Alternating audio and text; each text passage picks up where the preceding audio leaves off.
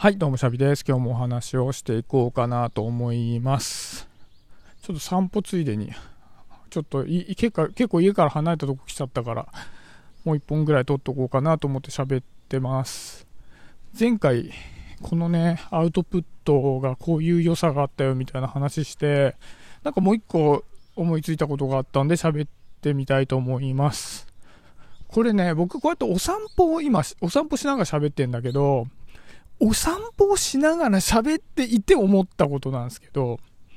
こういうのってやっぱ抵抗あるんですよね。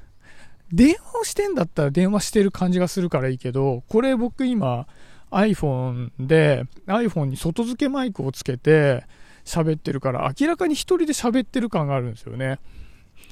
あの電話じゃなくて、もう明らかに一人で喋ってるっていう感じなんですけど、やっぱね、これやり始めだと抵抗あるんですよね。何やってんねんっていう。なんか電話してんのとも全然違うしね。一人でずっと喋り続けてるわけだから。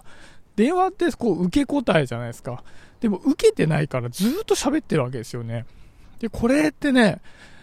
結構なんか歩いてて人とすれ違いそうになると道変えたりして、こう逃げつつ喋ってんだけど、ずっとやってると、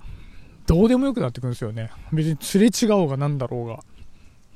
これはね、俺いいことだなと思うってんですよ。なんか人って、まあ確かに僕がこうやってね、外付けマイクをつけて、一人で喋っている状態って、ほとんど、こう、見ることがない光景だろうから、おやっと思うと思うんですけど、すれ違う人は何やってんのかなと思うと思いますよ。外付けマイクを iPhone につけてる人自体が少ないからね、人前で。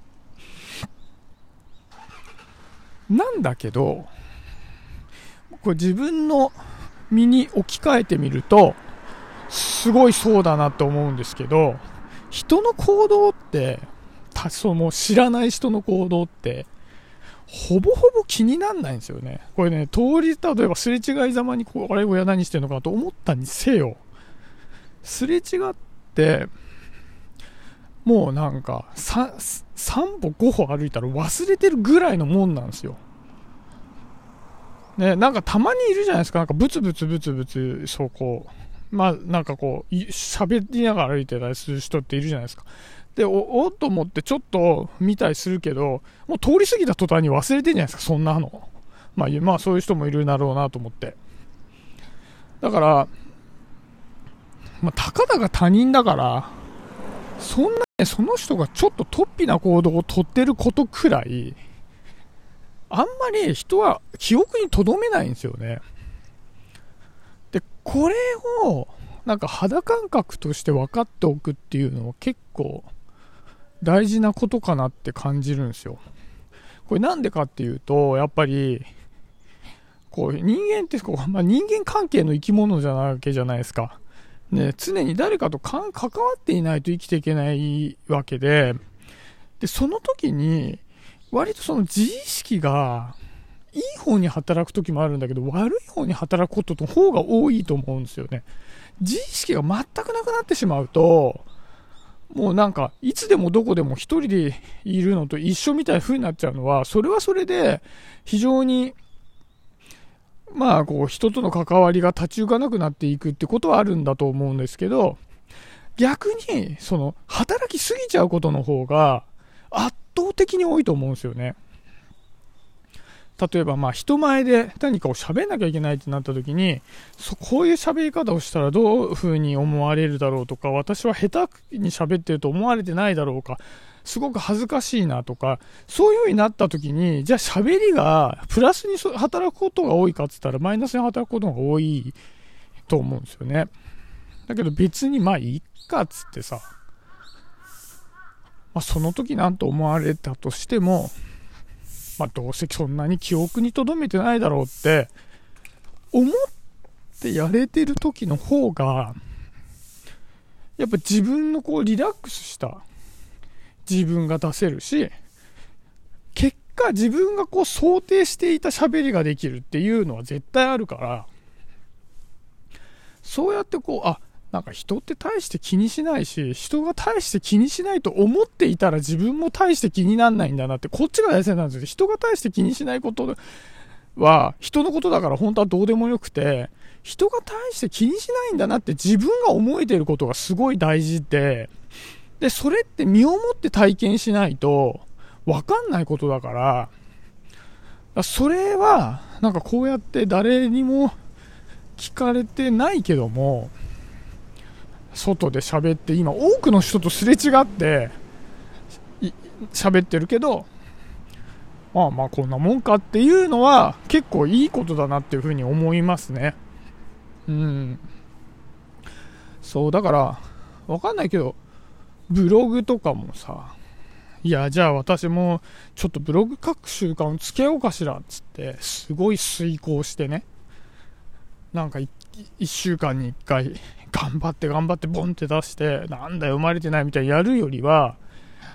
もうなんかへったくそだったなとかって分かってるけど、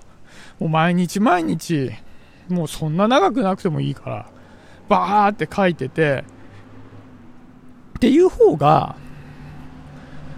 いいいい気がしますね。だもうそしたらその自分が書いた文章に関して、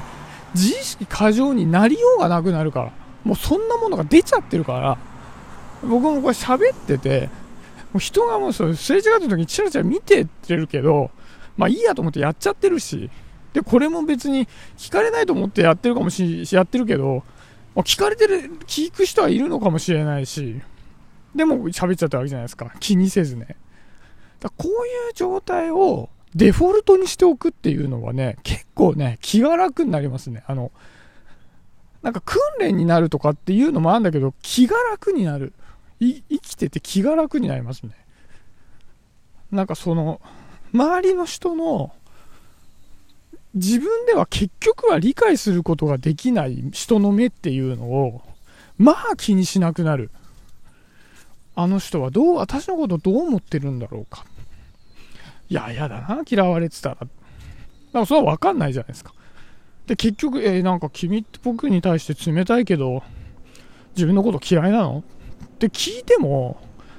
別にそれに対して返ってきた答えが本心かどうかもわかんないじゃないですか。まあ、いっかっていうのを、なんか感覚的に思えるようになるために、なんかそういうトレーニングにはなるかなって思いましたね。僕も結構ね、昔、なんか特になんか書くときね、なんか書くときの自意識がすごい働いちゃって、それに疲れて投稿するのがめんどくさくなっちゃったみたいなのが、で昔あったんですよね。なんでそんなにね、読まれもしないのに、こんなに疲れる思いをして、何かを書かなきゃいけないんだろうかって思っちゃうんですよ。自分の中で労力は凄まじいものがあるから。すごい見直すし、ああ、なんかここの表現が、とか言って、すごいやるんだけど、それ出したとて、結果そんなに読まれるわけでもないから、なんか自分の労力と結果が見合ってないなみたいになって、で、嫌になっちゃうみたいなね。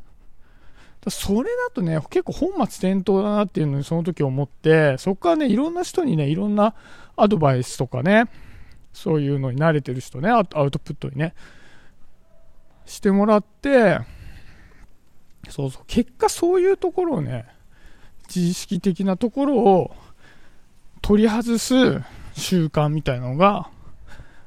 割とね、大事だったなとは気づきましたね。で、結局ね、それゼロになりっこないからね。ぜその自意識具合がゼロになりっこないから、だから結果いいところに落ち着くっていうね。